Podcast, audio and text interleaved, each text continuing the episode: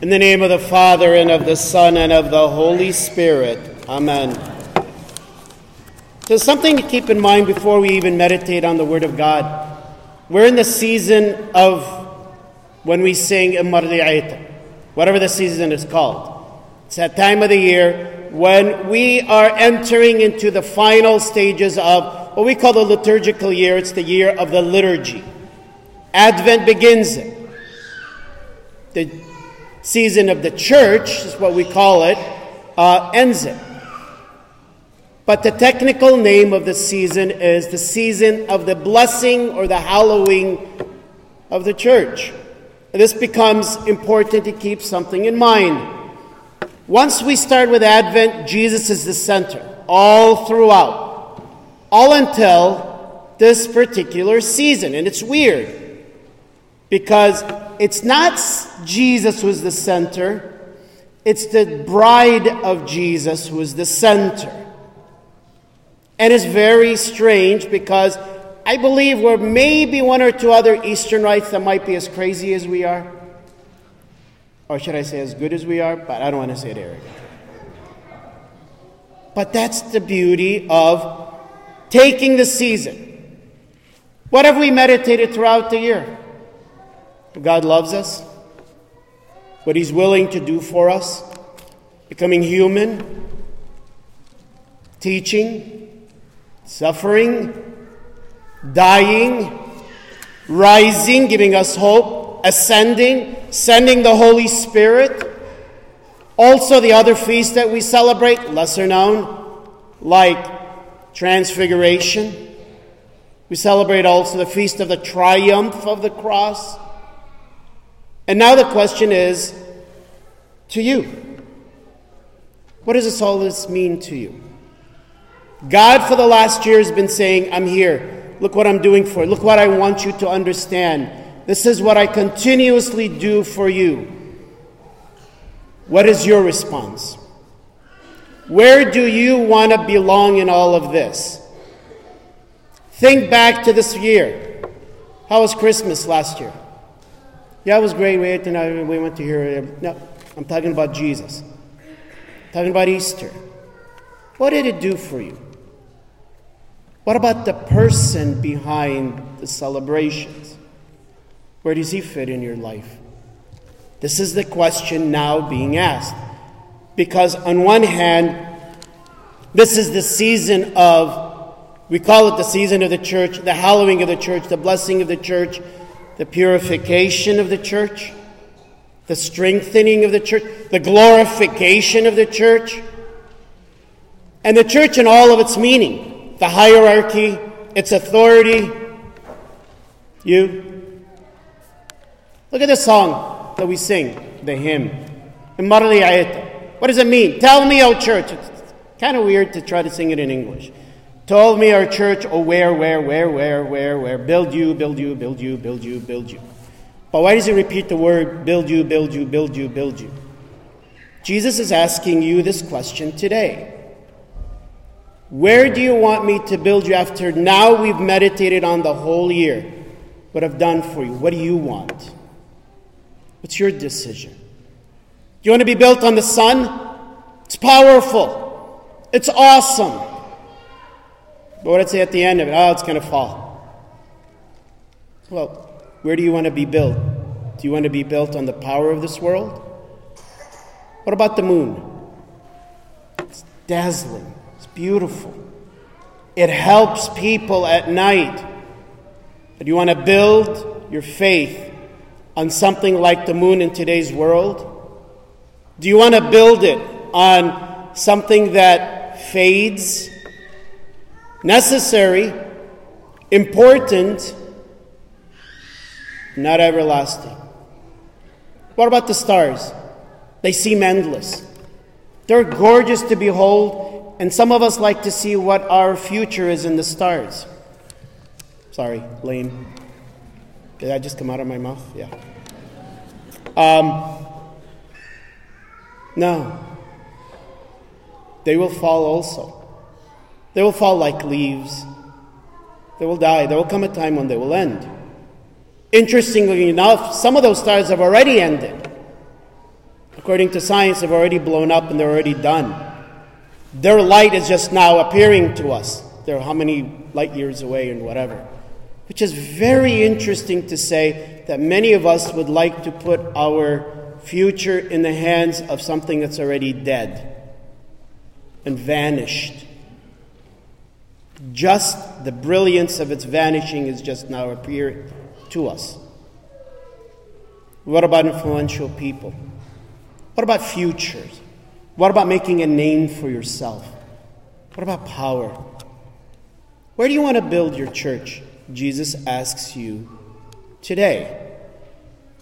Before we answer this question, in the first reading, there's a lot of boring details of what God tells Moses on how to build this place where they're going to worship. And I'm sorry, there's a lot of that detail if you don't know what it's all about, and some of it, even when you do know, is like, all right, I get it. Got it. It's got to be this length, this width, whatever. But the key word that God tells Moses is look at the pattern that I'm going to show you. It's in heaven. I want you to emulate, I want you to follow that pattern and build it. And I'm going to give you the details. That's an external way of saying this is how God is saying to you, I have been working in all the details of this temple that I'm now building, and that's you. All the details of what things have transpired, of how God has been knocking on your door, on how God has been speaking to you, and God is giving you details, and He's saying, I want you, for your sake,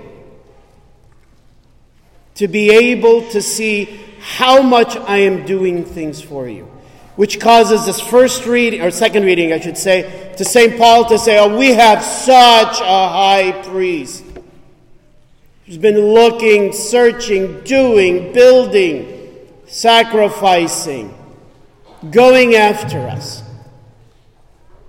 So now, question is back. Where do you want to build your church? Where do you want to build your faith?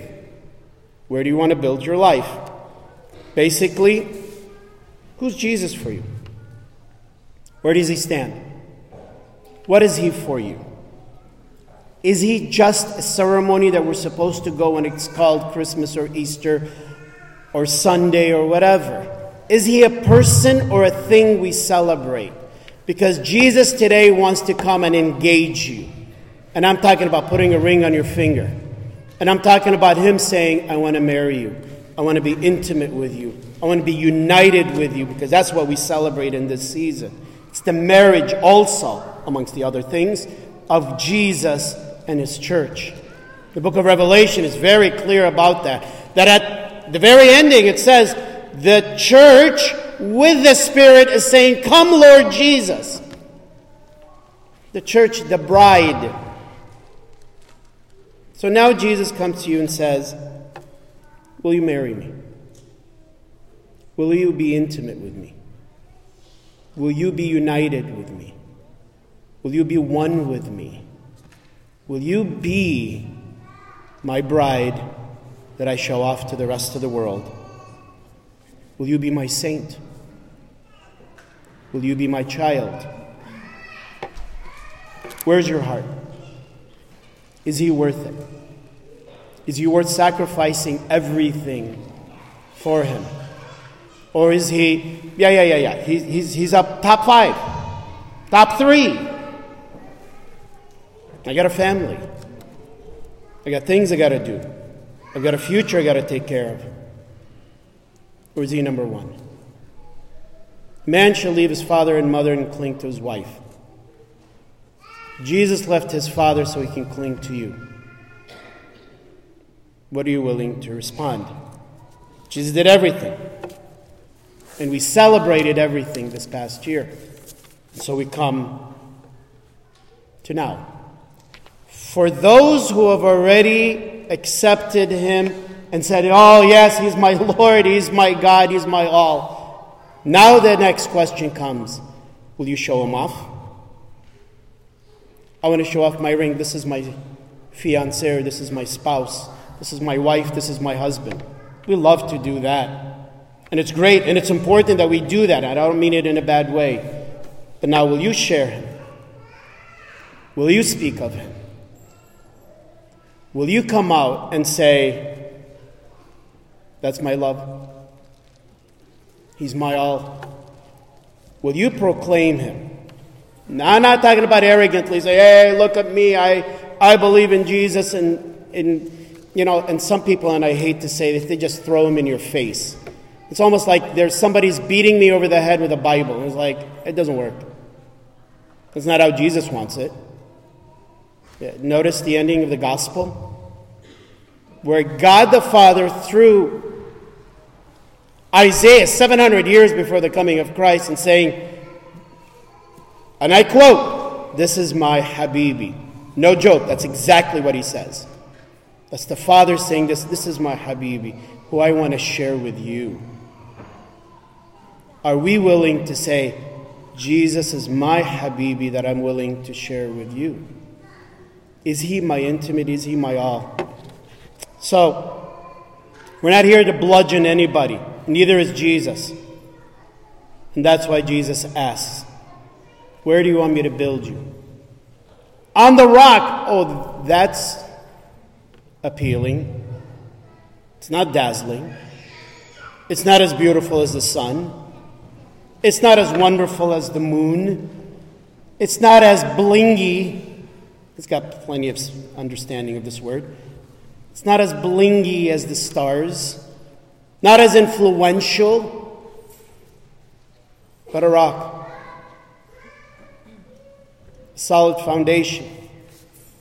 On this rock, I want to build my faith, my love, my hope, my desire, my future, my present, my church.